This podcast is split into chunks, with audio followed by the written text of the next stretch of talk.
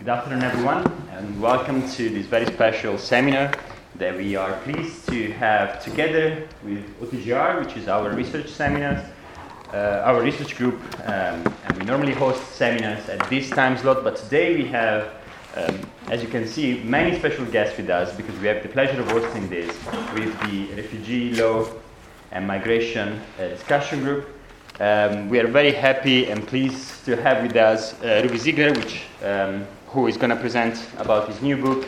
I will keep this very short because we have uh, many guests and I don't want to take up more time than necessary. I'm just going to say a few words about our research group. Uh, at the TGR, we deal with issues of transitions in society uh, that are moving from a violent past, so uh, democra- uh, dic- dictatorial uh, past or, or, or, societies characterized by widespread human rights violations to peace and reconciliation. So we deal with issues of justice, but also with the issues of uh, truth and reparations and uh, guarantees of no repetition.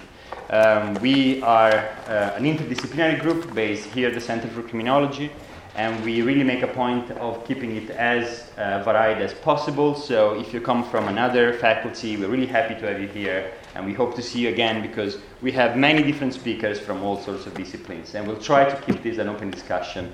Um, we will open many positions within our committee uh, at the end of this week.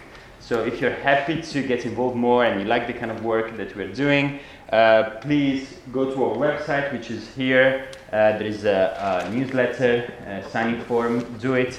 Uh, we will send you further details. We have many exciting activities that we carry out.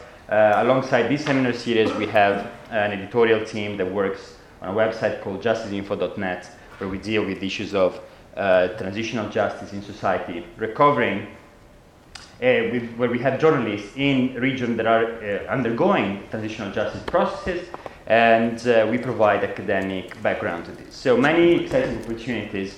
Um, please follow us, and I will not uh, take up any more time. I want to give the floor to Julia, who is here on behalf of the refugee and migration law discussion group, and will say a few words in the group, and then we can begin with our discussion. Thank you very much for being with us. Uh, thank you very much, and thank you everyone uh, for coming. Uh, refugee and migration law discussion group uh, is a forum for discussion and debate all and any issues of refugee and law, uh, refugee law and law, and we are also very interdisciplinary. We invite uh, speakers from a variety of backgrounds, including internationally renowned scholars and academics, activists, and practitioners.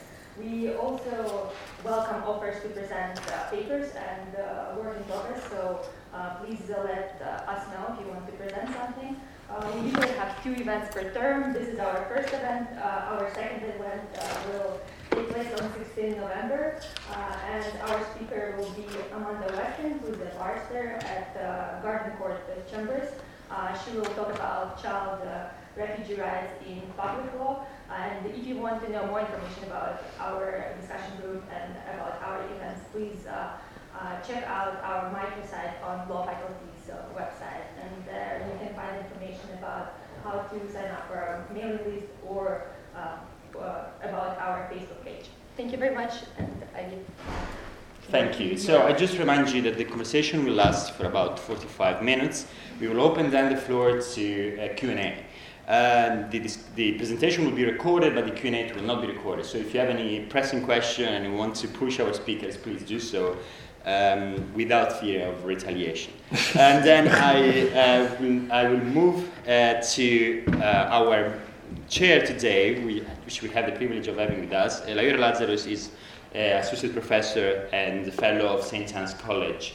Uh, and uh, we are really happy that she could join us, um, and she will uh, make the honor of introducing all the other speakers today. Thank you very much, Leora, for being with us. Thank you to everyone.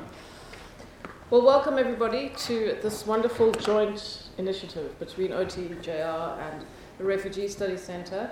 Um, I'm um, Leora Lazarus, and I work in um, nothing to do with this actually. Um, I work in in security and human rights, which has got everything to do with it.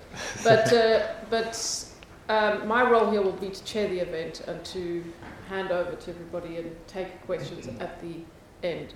Um, so I first met Ruvie um, a, a, long time ago when he walked into my office to have his, his um, MPhil examined in um, in a, on this question of voting rights. It hadn't evolved into this work, but I was so excited to read this book when I, I sat over the weekend to go through some of these theoretical frameworks. It's an extraordinary piece of work, and I think that that we, you know, I'm struggling to finish a book at the moment, and it's it's, it's a terrible experience. And congratulations! I mean, it's, it's, it's the worst possible scenario. But Ruvie has Ruvie has finished this book and, and, and published it much to um, our benefit. Um, so welcome Ruvie back to Oxford, and um, he will start by giving us a, a presentation of his um, book, and then we will move on to. Um, Kirsten McConnachie from Warwick, welcome, thank you, and also then to Matthew Gibney from the Refugee Studies Centre.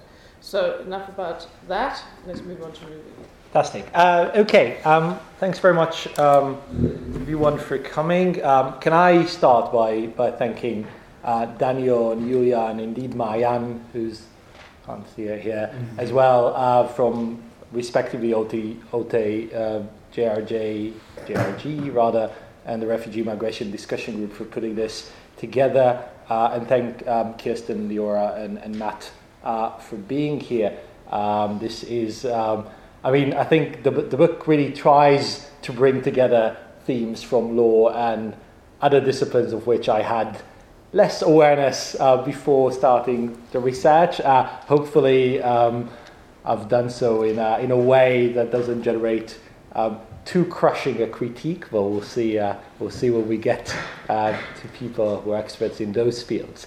Um, what I want to do is, um, as you can see here, uh, you can you can tweet um, to CUP and and to myself um, and uh, try and increase book sales, of which there are also flyers here with a 20% discount. So uh, do make use of this. Um, what I'll start by doing is just just giving really uh, an overview of the context, the legal context of the book, and then the um, the structure of the book. So the different the different chapters, different um, components. I'm not gonna go into the full length argument, not least because I uh, I think the the main interest of mine at the very least is not to hear myself, but to hear uh, our commentators and and um, to get your questions, but I'm very happy to elaborate on themes that will arise from the rather more descriptive elements that I'll start with uh, as, as the discussion proceeds. And, and I think the, the starting point for me is really to think about um, the context for the book as what I call a journey from Chaim Weizmann to Hannah Arendt. And what I mean by this is the distance, as you were, the legal distance um, and the political distance between those two quotes that you see um, on your screen. The first one uh, being one that Chaim Weizmann um, was, uh, was recorded as noting before the, Royal, the Palestine Royal Commission convened in 1937 um, at the time of the Arab Revolt in British Mandate Palestine. And that was a time, of course, when uh, the Third Reich was already um, in place in Germany, was threatening other countries, uh, and Jews started fleeing um, various countries in Europe, not, not least uh, specifically Germany. And, and he made uh, a rather somber um, um, statement or, or, or, observation saying that for refugees, the world is divided into places into which, where they cannot live and places into which they cannot enter. Um, and if you think about that statement, um, that is really a statement that encapsulates the notion of state sovereignty being one that entails um, the right for states, um, or the presumed right for states under international law, to determine the entry, the residence, um, and the expulsion from their territory of those who were not their citizens. Um, and the fact that at the time uh, there was no built in, as it were, internationally binding exception that applied across um, continents and across cases. There were various ad hoc specific regimes that preceded uh, the Second World War, uh, but none that had the sort of um, um, global appeal, as you were, uh, that the 1951 Convention relating to the status of refugees, coupled with the 1967 Protocol, which expanded its application globally, um, that is, to refugees um, outside Europe as well, and beyond that 1951 timeline. Um, that um, was in many ways a consequence uh, of um, the horrible events of the Holocaust and other travesties um, in the Second World War and beyond, and displacements that ensued. And so we kind of move to um, that other quote from 1951, the Hannah Arendt quote, and that quote um, really, I think, encapsulates the position that somebody who's a recognized refugee, as indeed she was, uh, until she naturalized, and we can talk later about naturalization and why uh, or in what ways this plays into the, the frameworks that I propose. Um, the position was that somebody who is granted refugee status find herself or himself in. Um, and what she was um, trying to suggest in this quote is that what she described as the fundamental deprivation of human rights is manifested first and foremost in a deprivation of a place in the world which makes opinions significant and actions effective.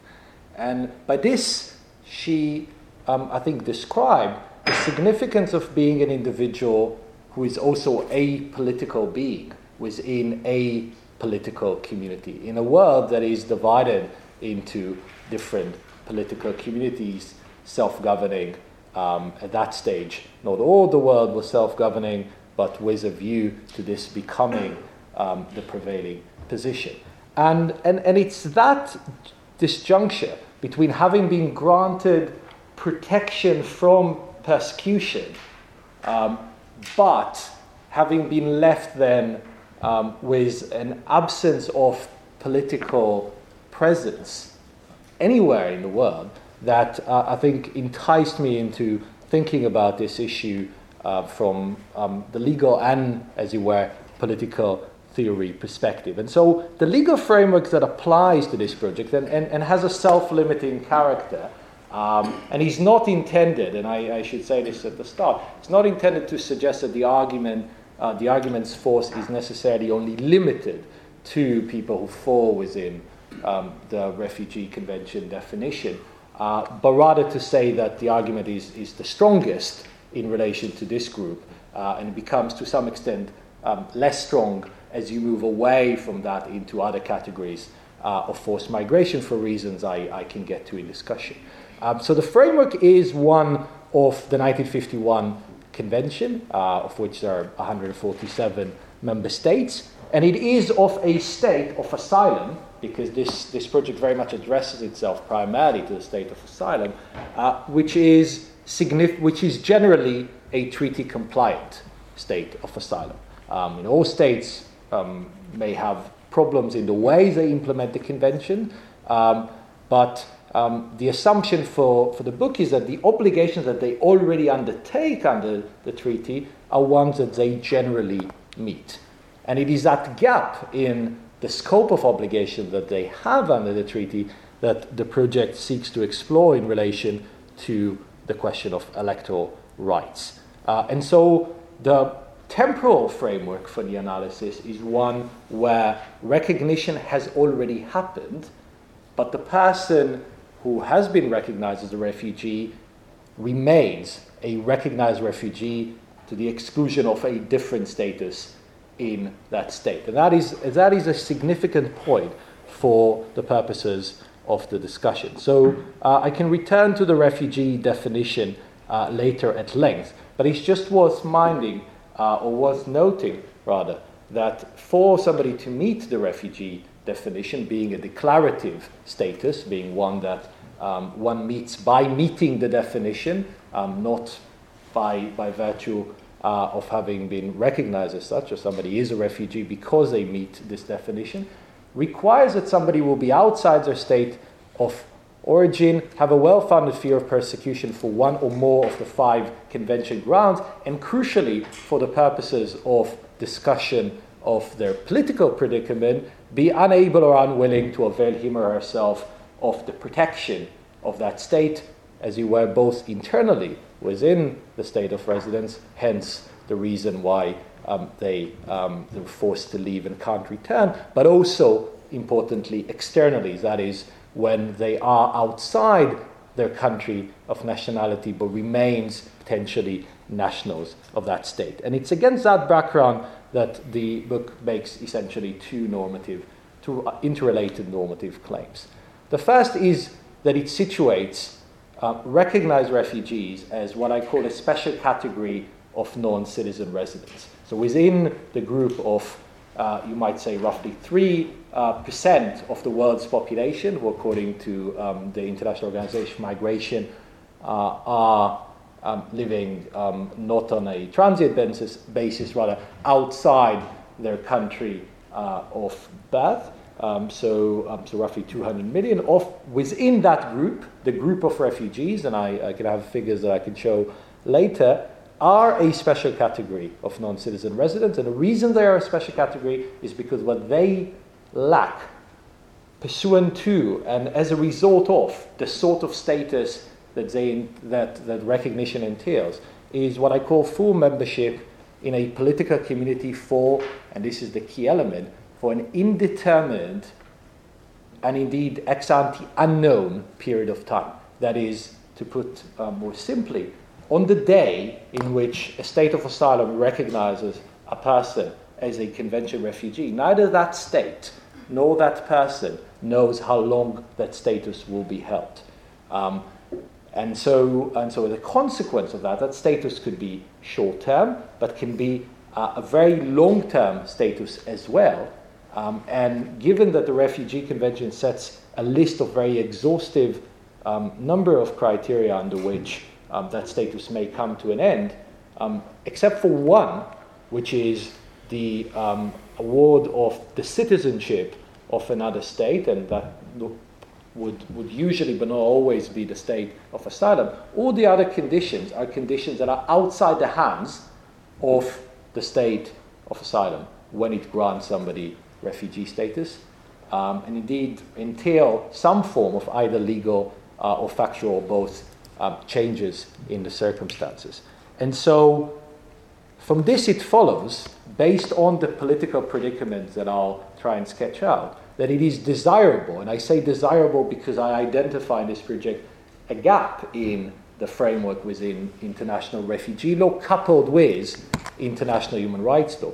There is a gap um, that is, it is normatively desirable to fill by states treating refugee, refugees that they have recognized, so states of asylum, treating refugees that they have recognized as if they were their citizens in respect of those rights or entitlements that international law generally suggests that states may subject to a citizenship qualification, right? On the assumption that generally human rights law would not allow distinctions to be drawn between citizens and others who are under the state's jurisdiction, uh, leaving certain issues, most notably issues related to political rights, um, within that accepted category. And it's in relation to those where refugees are indeed a special category of non citizen residents. And I suggest the predicament, which, which is sketched out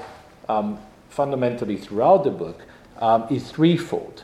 Um, the first being the idea that in a world divided into um, sovereign states, uh, where states are required to allow um, their own citizens back, um, not least on the basis of the fact that those individuals cannot be forced upon the state of which they're not citizens where they currently reside. Right? That, to put it in the contemporary context, is part of the discussion around the return of um, quote unquote Daesh fighters um, from the Middle East to the United Kingdom who hold UK nationality. Part of the reason the UK may be required to let people in is, is not least the fact that the alternative is to force uh, a state of which they are not citizens to continue, as you were, to hold them. Now, but of course, in relation to refugees, the, the definition of a refugee entails ipso facto that they have no such realizable right to return. If they were able to exercise that right, they would no longer be convention refugees. And I, uh, I discuss in the book how the Refugee Convention actually implicitly recognizes this by requiring states to issue refugees with a convention travel document, uh, which allows them to return to the issuing state, that is the state of asylum, and which is a document that they're supposed to use instead of their passport. um, if they still hold one, of their state of origin.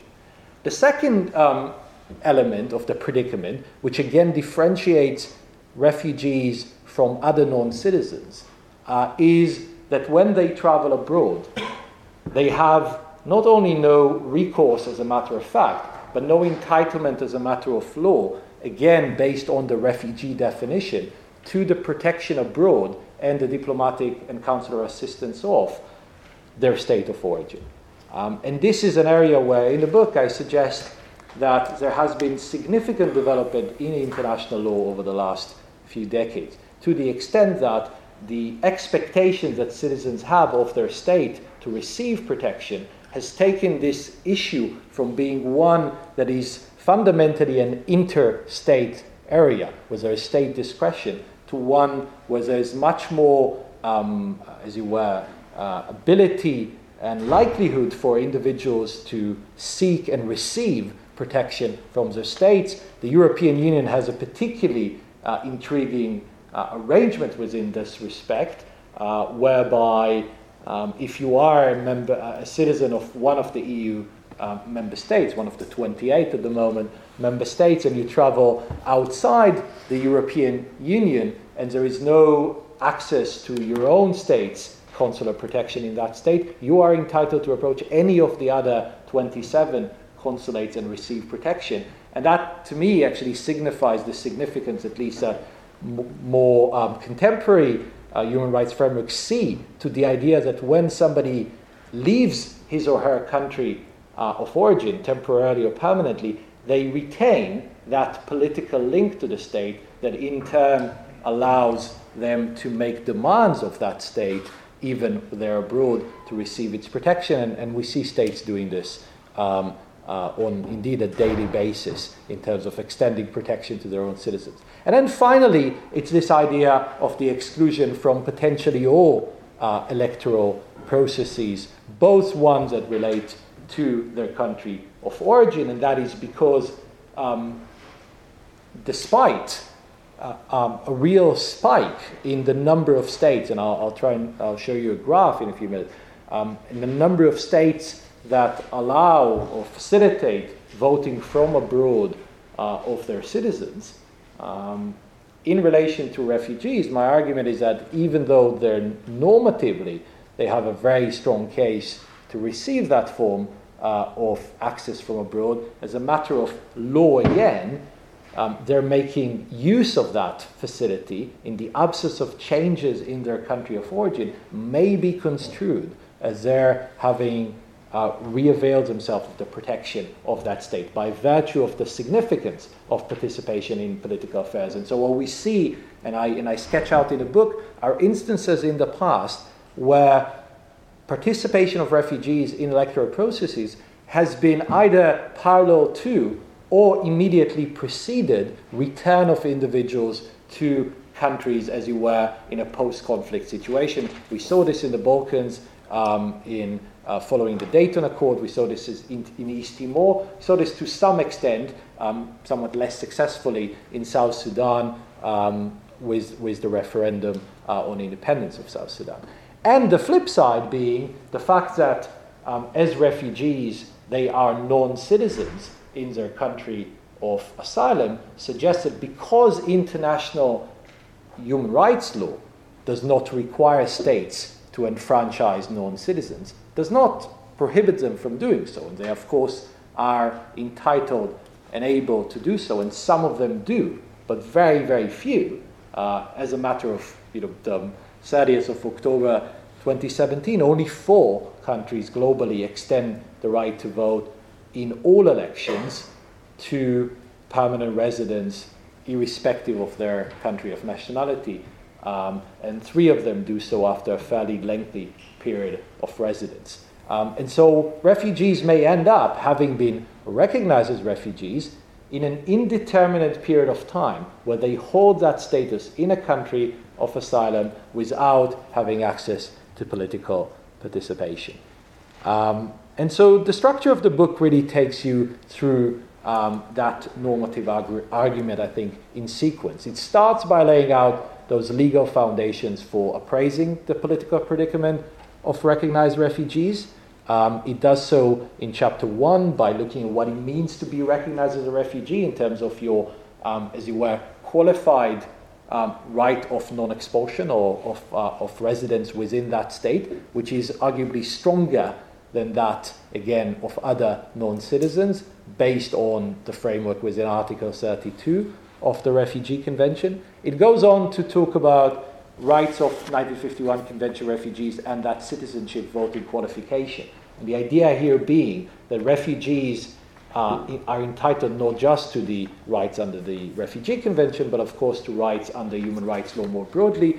But the human rights law has not taken that additional step to enfranchise um, non citizens or to require states to enfranchise non citizens, even in um, local government elections. One should note, with, of course, specific regional arrangements which have gone uh, that extra mile um, in the European Union, uh, most notably.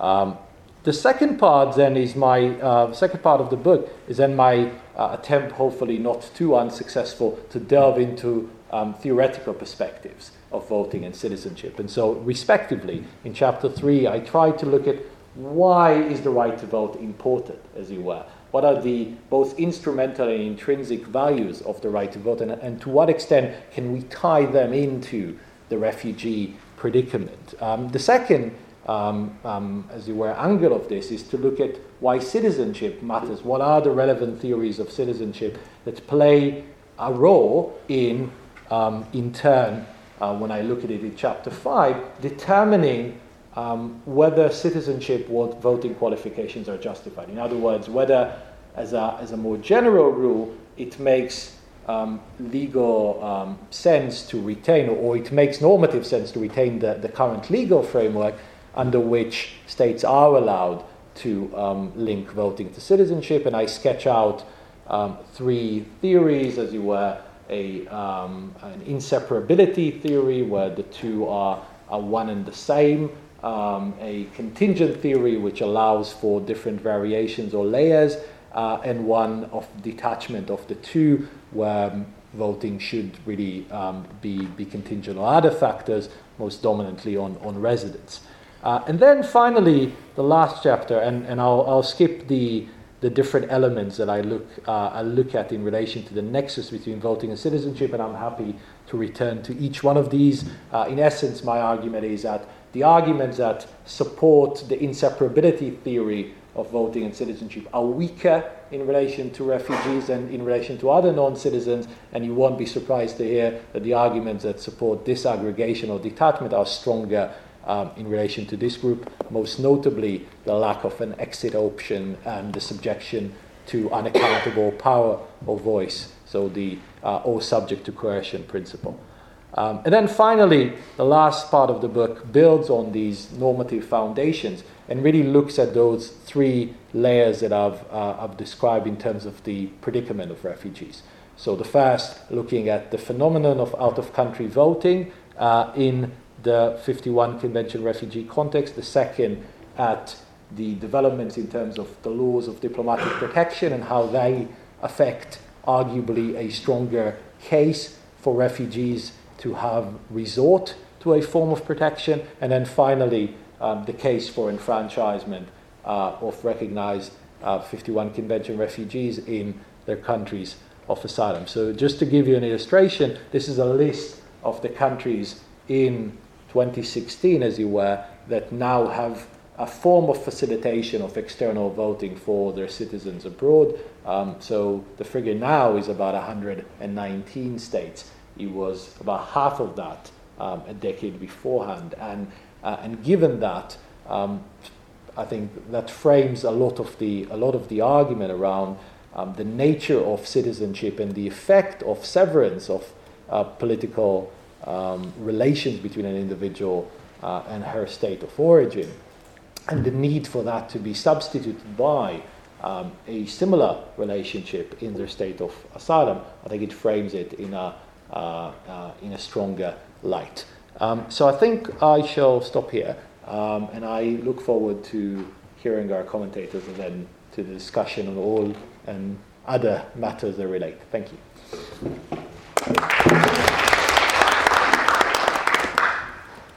So I'm going to pass on to Kirsten. Let's, Yeah. You have to stand here. Would you like to? Um, I'll probably just sit and stay Sure. where I am. Okay. Yeah. Um, so first of all, many congratulations, Ruvie. It was a really fascinating book, and I think a really interesting area as something where which hasn't really been thought about in any detail until now, and, and where there's a real possibility for constructively expanding what we think of as refugee protection. So I found it a really interesting read. Um, and I particularly clearly, I, I really appreciated how thoroughly and clearly you'd laid out the argument. And as you said, you've combined the analysis of law with the political theories of citizenship and, and the relationship between the citizen and the state to really look at this question of who should be allowed to vote and where should they be allowed to vote. And building up to this argument that you believe it's normatively desirable that 1951 Convention refugees should be enfranchised in elections in their state of asylum. And, and it's a very uh, thought provoking argument. And I think perhaps the care that you've presented it with obscures to some extent just how radical it really is as a suggestion. Because if we begin to think about what would it look like when we try to implement enfranchisement of refugees, I think it's clear that it could be quite challenging. Um, and you may have seen the story in yesterday's papers that the British government may be considering removing the blanket ban on prisoner voting. And you think, well, we have a very long way to go before we would accept enfranchising refugees when we're still disenfranchising um, a fairly sizable population of citizens. Uh, so another example that I was thinking of closer to home was Germany's recent elections, Mm. where I'm not quite sure with your argument how you would incorporate many of the, the Syrian refugees in Germany, of course, have subsidiary protection Right, rather than 51 convention status. So I don't know how you would consider that in your argument, but uh, certainly were they to have enfranchised refugees in that election, where refugee policy was seen as so central to the election, that could have been uh, a very contentious proposal. Uh, and then another more challenging case, or a differently challenging case, uh, would be Lebanon, where again, not a state party to the 51 Convention, but where the population of refugees registered with UNHCR is between 20 and 30 percent of the national population. So demographically, you have this huge population which would have uh, a very sizable influence if it were to be participating in elections. So I, I felt from the implementation aspect, there are obviously very challenging questions. But that's the same, I think, with any question on refugee rights these days, and doesn't necessarily mean that the argument is not an important and valid one. Uh, so, the main comments I wanted to make focus on the third part of the book this question of the political predicament in which refugees find themselves. And two real points. One was why are we focusing on countries of residence? And secondly, thinking about protection implications. And as I understood it, uh, you're arguing that voting in country of residence for refugees is necessary because they're in this political predicament where they find themselves for an indeterminate period of time outside of a political community of belonging, and that that protection gap can only be mitigated by participating in the country of asylum. So that was how I had uh, understood what you're saying that the state of asylum is the only community in which there's a prospect of political participation. Um, and I wondered whether you, we were accepting too easily that voting in the country of origin was not possible or, or not desirable. And you, you look at this in some detail in chapter six on out of country voting. And this was a chapter that uh, particularly resonated with me in terms of refugees that I've worked with, because uh, mostly my research empirically has been with refugees from Myanmar. And in 2015, there was a very significant general election in which refugees were not able to vote. So this was something that uh, was struck me at the time as kind of unfair for the arguments that you're making about inability to participate in their political community, inability to participate in a very influential uh, election and also a missed opportunity in terms of the peace building and, and conflict prevention arguments, which you also raise and allude to in chapter six. So um, you mentioned that most frequently, when refugees have been able to participate in out of country voting, it has been on the basis of peace building. It's been on the basis of some kind of internationally supported process, often pursuant to some kind of international agreement. And so that where refugees were being able to vote in their countries of origin, it was something, as I understood it, that was more likely to be led from the outside, more likely to be led or influenced from international actors. Um, but then, you know, perhaps we're, we're, we're looking at different avenues for leverage here. So I mm. felt that participating in the country of origin seems like the political community to which refugees are most attached. And I think you do mm. recognize in the book this special relationship between state and citizen, and, and that this was superior to the surrogate protection that a refugee has in their state of asylum. So I felt that, well, are we perhaps, should we be concentrating in more detail on refugees' opportunities to participate mm. in voting in the country of origin? And, and you do explain very well and comprehensively some of the arguments why that's difficult, why the home state may not want refugees to participate in the vote, why the state of asylum may feel it was disruptive or threatening. But I felt that those ultimately came down to practical hmm. implementation challenges rather than the kind of hmm. normative arguments. And, and those practical implementation challenges are perhaps at least as strong if we're talking about enfranchisement and state of asylum. So I wanted to, to sort of ask a little bit more about does it matter which political community refugees participate in? And, and do you see to what extent does the normative desirability of refugees voting in their state of asylum depend on them not being able to vote in their country of origin? So, if they were able to participate in voting in their home country, would that for you in any way change the necessity or the normative desirability of voting in the state of asylum? And, and how interchangeably do you see those political communities, if you like? Um, so, that was the first point I wanted to mention. And the second one was, was picking up on the protection ideas in the final chapters, where you uh, very well talk about the, the role of protection in refugee law, of course, and you make that link or connection with diplomatic protection, with the access to protection abroad, with refugees' protection, as I understood it, through being able to participate in, in voting. So it seemed that you were arguing that the extension of the right to vote for refugees was another form of the legal protection which refugees are accorded as having refugee status under the Refugee Convention.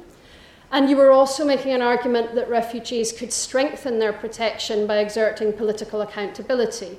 That if they were able to participate in a vote, that they would be able to exercise political accountability and, and kind of vote in, if you like, the politicians who were most supportive of their interests. And it certainly seemed that that political accountability argument would, would follow because refugees tend to be geographically clustered, so they're quite likely to be able to influence votes and to swing seats and to have actually a considerable influence if they were to be um, given the vote. So this question of protection I thought was a bit double edged because you have the the protection in the sort of legal sense of extending the package of rights which we grant to refugees, but you also had the protection implications of putting refugees into a a politically influential position which could also bring risks along with it. So, if refugees are able to vote, then what kind of uh, kind of power consequences might follow from that? And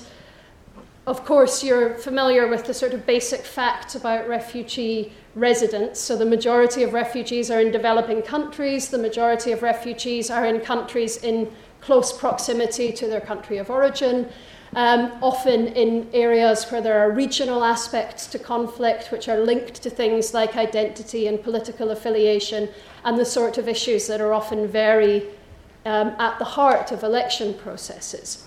So, from that point of view, elections can also be a flashpoint for insecurity and for uh, physical risks. And we often see the manipulation of blocks of poor people through vote bank politics, as it's called in, in India. So the idea mm-hmm. that certain constituencies are manipulated and exploited to vote in a particular way. So those kind of dynamics that go alongside elections in many contexts I just wanted to kind of push you a little bit about whether you thought enfranchising refugees could bring with it this risk of enhancing vulnerability, even as it arguably extends the scope of legal protection, and whether you thought that does or should in any way change the normative desirability of providing a right to vote. Should we factor this into our analysis of how normatively desirable it is? Mm. So, those were my key questions, mm. but a really fascinating read and a very thought provoking book. Thank you. Thanks very much. Thank you. Do you want to take all the comments together? Um, yeah, I think so. Well, I don't know whether to laugh or cry because Kirst, you've just um, stolen many of my comments and said them much better, so thank you. We should stay in the legal box for a while because um, I'm the kind of definitely the non lawyer here. Um, uh, let me say thank you for inviting me today, and it was a great pleasure to read this book. It's uh, The Voting Rights of Refugees is a refreshing and I think original piece of work that helps us look at the entitlements of refugees in new ways. It's also, at least from my perspective, a subtle piece of legal scholarship that teases out new implications from the 1951 Refugee Convention. And the book is also, uh, more or less explicitly at various times, and intelligently argued piece of normative uh, political theory that specifies, I think, a distinctive uh, moral case for vesting voting rights with uh, refugees. So, in this the short time that I have, what I want to do is explore some of the implications and force of Ruvie's position to push it a little bit um, from a position that um, is not legal, but looking more at the uh, implications and the consequences of it and some of the normative dimension of it, so partly from the perspective of political theory. And I'll leave the legal debates where they belong in the hands of the lawyers. Um, now, as you're probably aware, there's been an ongoing and vibrant discussion in normative political theory in recent years about the question of non citizen voting. And this has been contributed to by a lot of different scholars, including Joe Carens, Rainer Bauböck, uh, and David Owen, and Dora Kostakopoulou who was going to be here today. And a typical kind of liberal democratic position that goes back at least as far, um, and goes back actually further, but at least as far to Michael Walzer's 1983 work, Spheres of Justice, is, um, is that the demos of a state should rightly include all people regularly subject to the coercive authority of that state. A state that rules over people without recognizing them as political members is a tyranny, not a liberal democracy. Now, I think uh, Ruvie's book, Voting Rights, is an important contribution to this ongoing discussion. And he enters it, uh, Ruvie does, with his own distinctive uh, position. Um, he doesn't re- reject the argument for democratic inclusion on the basis of a mixture of arguments from legitimate coercion and from residents, but he makes two important claims that impact upon the broader um, debate. The first is that 1951 Convention refugees have the strongest claim of all non citizens to be included as voting members in the demos of their new state of residence. Um, their case for inclusion has, uh, and, I, and these are my own words, priority over that of irregular migrants, temporary workers, students, and presumably other permanent uh, residents. Ruvie's position on this distinctive position of refugees emerges from the situation of, and I think you borrowed this from David Owen, the civic limbo did, yeah. of refugees, the civic limbo situation that they find themselves in. They, um, they rely uniquely um, on their current state of residence for protection and for security, and they manifestly lack the ability to return to their country or citizenship in um, any meaningful sense. Now, a second distinctive claim, and I hope I've got this right, and we'll see what Ruvie ends up saying to this, is that this situation of limbo, um, um, of limbo can't be satisfactorily addressed by simply by liberalising nationality rules and incorporating refugees into citizenship in the um, asylum state. Uh, rather, in uh, Ruvie's terms at least, we need to disaggregate the right to vote from the status of citizenship. And um, in many cases, according to Ruvie, citizenship in the modern state is the good endpoint for um, refugees. It's the proper end to the refugee experience. But it need not be. And even when it is not, refugees should still have the right to vote. So the right to vote com- becomes independently, in some respects, of that claim, even though they may be practically connected in some ways. So, depending on the way that one looks at it, in terms of Ruvie's work, his claim for the rights of refugees to vote might be almost irrelevant or stunningly consequential. And let let me explain what I mean by this. On the one hand, the effectiveness of refugee vote, voting rights are going to be dependent on the ability of refugees to, um,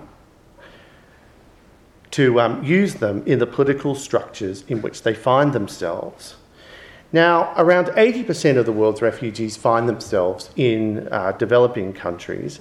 And if we take the democracy index as our guide, which I found on the web, many of the countries with the highest refugee populations in the world, including uh, um, Iran, Bangladesh, and Jordan, are um, officially classified as authoritarian states. A number of others, like Pakistan and uh, Uganda, are best considered hybrid regimes where voting is only partly free. Nor is this necessarily a coincidence going on here. Authoritarian regimes often have more political latitude to host large numbers of refugees just because they are insulated from the kinds of domestic pressures that would constrain state elites in taking refugees. Now, in general, the lack of democracy in many refugee uh, hosting countries may lead us then to conclude that pushing for the voting rights of uh, refugees is going to be um, uh, lacking in purpose or perhaps rationale just in those countries where it might be needed most. But suppose, for the sake of argument, many of these countries did have systems that passed democratic muster, where the right to vote was, in fact, uh, meaningful. Then I think another challenge um, emerges, and Kirsten started to get into this area, and I'll say a little bit about it here. The impact of refugees upon the demos, upon the state, uh, might be quite profound. Hmm. Where refugees exist in very large numbers, they would introduce, as a matter of course, I think, into democratic politics a range of new preferences, and interests that could radically reshape these uh, societies. Their voting may lead to uh, pressures for very different public policies than those currently chosen by the citizenry on matters that might concern things like welfare provision, the distribution of public goods, or even in the realm of foreign policy as well. Indeed, I think it's possible that citizens, under these circumstances, um, might see these new voters as effectively constituting a kind of foreign takeover of their democratic system. That could be the danger here. Now, if this seems unlikely, I, I refer again to the case of Lebanon. Um, which hosts 1.5 million Syrian refugees and has a total population of around 7.5 million. So we do come back to this question of what happens in these kinds of circumstances. So clearly, in certain circumstances, the right to vote may not simply involve empowering refugees, it may be perceived at least as disempowering the citizenry mm. as it existed before then. Now, this isn't to suggest that your argument is normatively invalid. I mean, one feature of normative arguments is, is potentially that we could have justice though the heaven falls, potentially. Uh, but it is merely to point out that some states, and paradoxically, the most generous states when it comes to refugees, are likely to face very profound uh, effects here. And there's likely then to be strong opposition. And this raises the normative point of what states should be expected to sacrifice for the sake of recognising refugees. Um, all right, what about then uh, the central claims of this work as I've defined them? The idea that refugees have a powerful claim to uh, democratic um, inclusion, um, and the position that voting rights and citizenship should be unbundled. Well, let me start with the first. I think that Ruvie is absolutely right to link moral priority in um, enfranchisement um, in voting to uh, those in civic limbo, unable to return to their country of citizenship. My main problem with this um, is that he sees to see um, he seems to see throughout the book as this group as coterminous with the legal category of the 1951 Convention refugee. And here I think there's the potential for some tension between the legal and the ethical focuses of the work. Uh, while I can see a practical case for, um, for uh, using the legal categories we currently have, the moral case, I think, is less clear. It seems to me that the case of, of um, or the circumstance of civic limbo is not simply limited to convention refugees. It might equally describe those who cannot return home on um, other human rights grounds, who may be excluded or not captured by the convention. It may also be applicable potentially to those that cannot eke out a living in their home country because of dire economic conditions there that strangle their ability to be uh, civil actors there as well. And I also wonder, given the argument of the book, um, whether it might include individuals from authoritarian countries who cannot effectively vote in the country that they've come from. Um, and that's a question of connecting up the right to vote back with the refugee definition, I suppose. Now, at various moments in the work, I think Ruvie invests a little uh, too much confidence in the convention as a um, as a category for exhausting the idea of civic um, limbo. And in a number of places, you do tend to contrast refugees purely with uh, voluntary migrants who can return home. Um, and this raises the question of whether this kind of binary is really up to the complexities of uh, most non citizens in many countries in the world today. In many European states, for example, um, non citizens um, include a range of different people that may be alienated to various degrees from their um, home country um, that lie somewhere between this idea of the refugee and this idea of the voluntary migrant, if there is such a thing as the voluntary migrant at all, and some people would debate that too.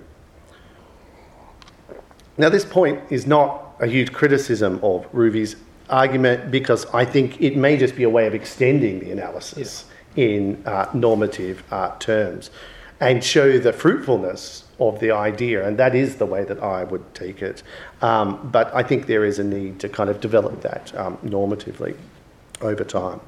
Let me just finish by talking about the second prong of the argument the idea that voting rights should be disaggregated from citizenship. Now, Ruvie here provides some ingenious arguments for what seems, in some respects, like a counterintuitive uh, position. Uh, he notes the gap between the grants of um, refugee status and naturalisation can be very long in temporal terms, thus exacerbating this period of vulnerability or civic limbo over time. He notes that refugees are entitled uh, to be enfranchised even if they don't want uh, national citizenship or don't necessarily want to take up that particular right. And he notes that refugees from countries forbidding dual nationality should not be asked to give up their original citizenship for the sake of a democratic role in their new country. Now, um, these, I agree completely, are genuine problems, even if I'm not completely sure that um, unbundling is necessarily the best way to deal with them faster naturalisation, which is something you do talk about, and rules forbidding the uh, potentially forbidding the uh, withdrawal of nationality from refugees may be more fruitful and less disruptive routes.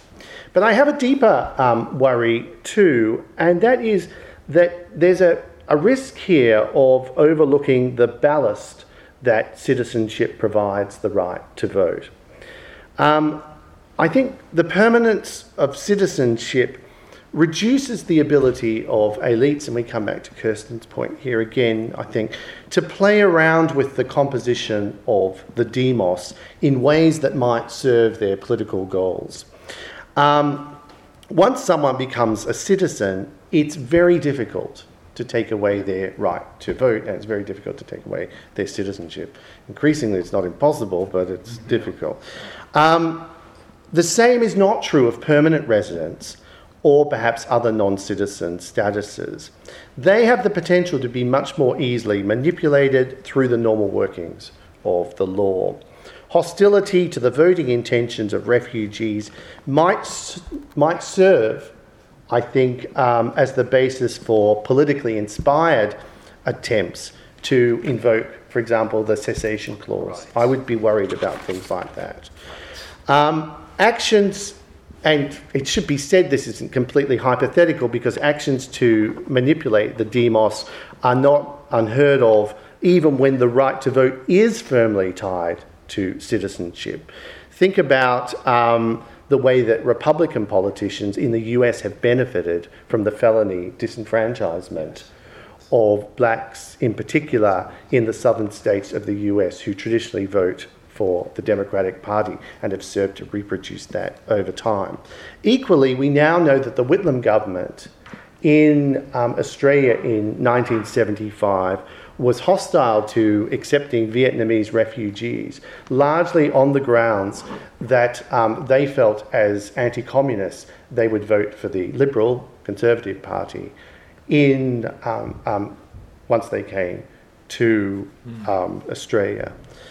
Now, um, nonetheless, I feel the politicisation of the refugee would be much stronger when refugees can vote virtually automatically, and when the status that enables them to do so could be relatively easily revoked or taken away through legislative pressure or um, executive acts. So I think I'll end here. Um, I apologise if uh, this sounded like a list of things that worried me as I read about the voting rights of refugees. I think the best books are disturbing. They do make us worry, they make us reflect upon these questions because they challenge conventional assumptions and traditional pieties. And in my view, this is one of the best books I've read on refugees in recent times. Thank you. All right. Well, well, thank you. This is um, There'll be a lot for you to take on, Ruvie. Yeah, yeah. so we'll see, yeah, we'll see. I'll, hear your response. Yeah, yeah. I'm, yeah, I'm quite keen to, uh, um, to, to, to, get to get some more responses, but I'll, I'll I will try to do justice to to many of the points. There are actually some some points where uh, where, in a sense, I think some Matt's comments. Um, provided part of the answer to Kirsten, uh, but I'll but I'll I'll try and sketch those out. Let me start with the easiest ones, which were kind of on the uh, on the starting point, so which I think illustrates some some of the the, the force of um, of legal statuses actually, and, and the significance for for this project. And that's actually the example of Germany and the subsidiary protection, because part of the reason why Germany has um, gone on um, mostly giving subsidiary protection to Syrians rather than um, refugee convention status, even though EU law requires to first assess whether somebody meets the refugee convention, and only if they don't, um, as the uh, the qualification directive says explicitly, do you move to check whether they meet the subsidiary protection, is precisely because those two statuses provide um, different entitlements in a certain um, in, in certain areas, and potentially the possibility um, to acquire um, citizenship in the, the German context. Um, Germany is really one of those classic inseparability um, type cases uh, of when it comes to voting and citizenship, which which raised a real problem for it when it um, when the EU started um, the post Maastricht to require states to enfranchise non so citizens of other EU states in in municipal elections. That that led to a series of cases in, in the court, which I described in in a book. But but in so in Germany, um, at the moment, it would be it would be unthinkable for non-citizens to vote um, in uh, in general election. but it is the case that citizenship itself, and I'll get back later to the point about naturalization, citizenship itself is, is much more easily accessible for refugees than it is for those with subsidiary protection. And the reason for this is, and it does go back perhaps to the point where Matt ended, uh, or kind of a slightly cynical point about the fact that status can be you know, easily revoked or there could be manipulation with this. I mean, the assumption in the book is that states do act generally in good faith, having previously recognized somebody as a refugee under the convention, then they would accept that if that person continues to meet the definition, then it's only really when one of the cessation clauses comes into play that that status will be revoked. And given that, given that the assumption is that there has been a refugee status determination process, that the state has undertaken and has reached a decision a person is a refugee, then the fact is that for countries like Germany, it does make a normative difference whether somebody is a refugee or a beneficiary of subsidiary protection. It goes to some extent also to Matt's point about about the complexity of the, the, the binary between refugees and, and, and, and, voluntary migrants. And of course, I, I said at the start, and I say in the book as well, that it's um, uh, that, that, I certainly don't see it as a binary, but I do see some important distinctions that go to the obligation that the state of asylum undertakes under the convention. The convention, we should remember, um, is entirely addressing the state of asylum.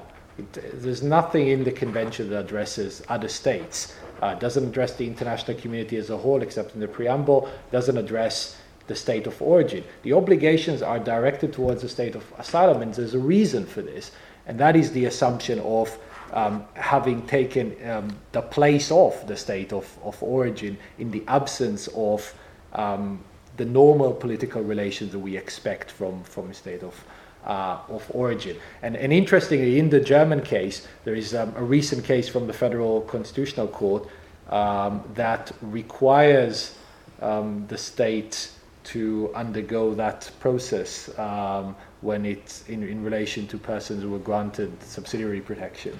Um, require, and requires them to be granted legal aid in order to claim that they deserve refugee status rather than uh, rather than subsidiary protection. So, so, so I think that's that's quite instructive. I, I, I think the, the, the broader point about where refugees are and what vulnerabilities they face and what is the implication on the political um, community in the country where, where they reside, which was a point that both of you raised. I mean, I think th- there is a cop out that, uh, that I can use, and I will use as a first kind of point of entry, which is to say the book assumes, um, and says so again, that um, this is not just a case of states being signatories to the Refugee Convention and implementing it, which would, at the moment at least, cast out countries like Myanmar and, and Lebanon, but also that they um, they do operate under effective electoral processes. Of course, if the state does not have an effective electoral process for its own citizens, it will be um,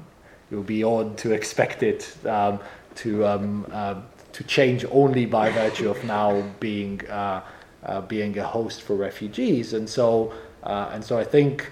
Um, to the extent that the uh, the argument is that those states should um, should become democracies or liberal democracies in one form or another and should have effective um, uh, processes? And I think the answer would be yes. And I think it's important to note in this context um, that liberal democracies can still generate refugees. Right, so I think I think the binary we often we often assume is that the fact that a state say has effective elections has uh, is generally human rights compliant uh, means that it's quote unquote a safe country. That's, of course, one of the debates that refugee lawyers constantly have with bodies such as the European Union and others, which, which, which, which makes that sort of binary. And that sort of binary, of course, uh, flies in the face of the underlying assumption of the Refugee Convention, which is that, individ- that refugee status is individual and it reflects your individual predicament. Uh, and that predicament may arise in, um, in a, generally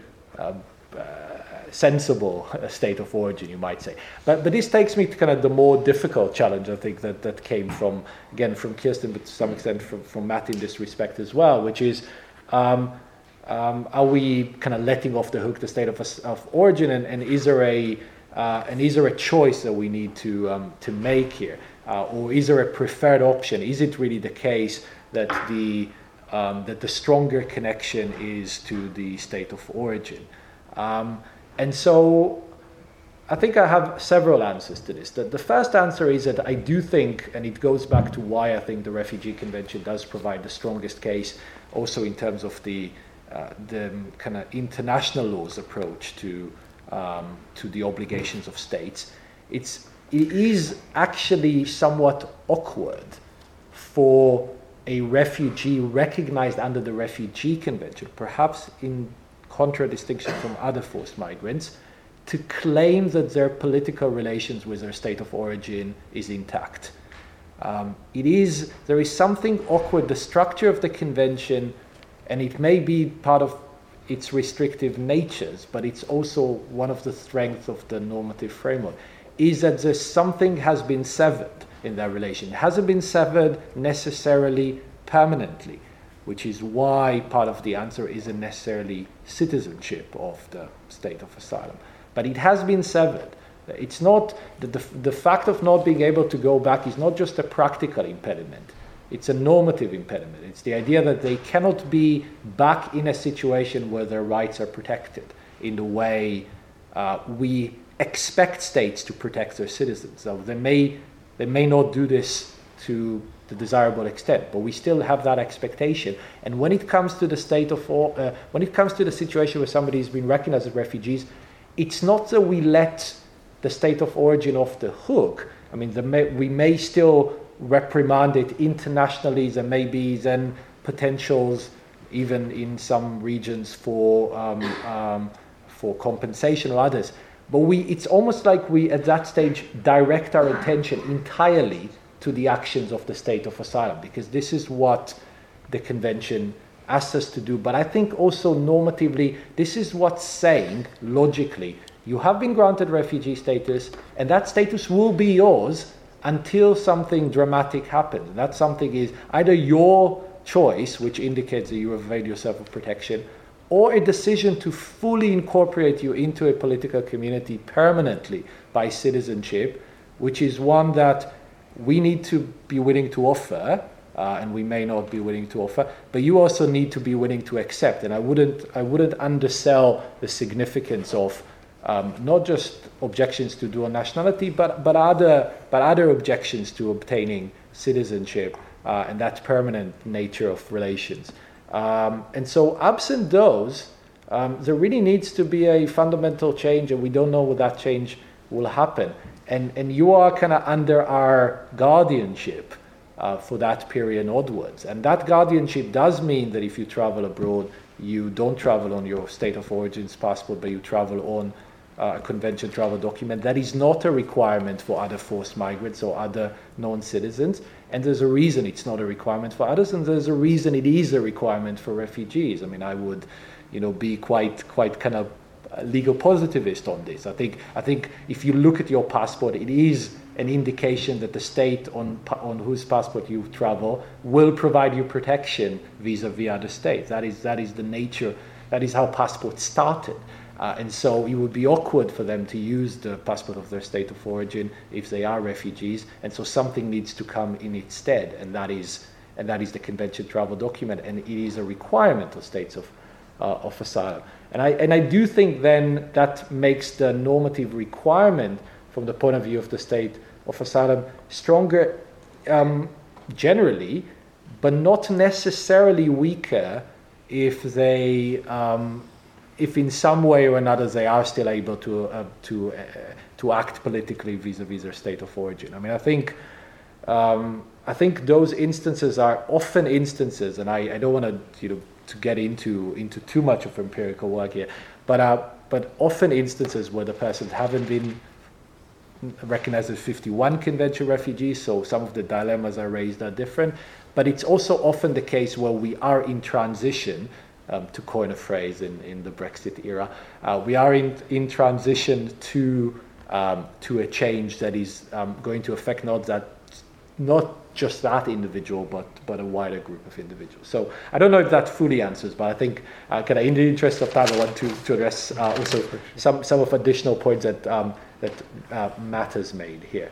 Um, and I think so. So, so one point kind of goes back to the um, to the notion of um, the effective citizenship of their state of origin, and whether we should, whether the, the same argument would would extend to saying, well, are we uh, are we in the process here of compensating for somebody's lack of opportunities in the state of origin, in the sense that if they come from a authoritarian regime, they don't have an effective access to the political process, and so we need, um, so, so they're not they're not so necessarily so um, um, normatively different. I think t- to me it goes it goes to the way I try to construct the lack of ac- exit option and and and coupled with with the political accountability point, right? So to me the I, to me the, the notion that both sides of this equation, the refugee and the state rec- and the state of asylum, recognize that they can't go back.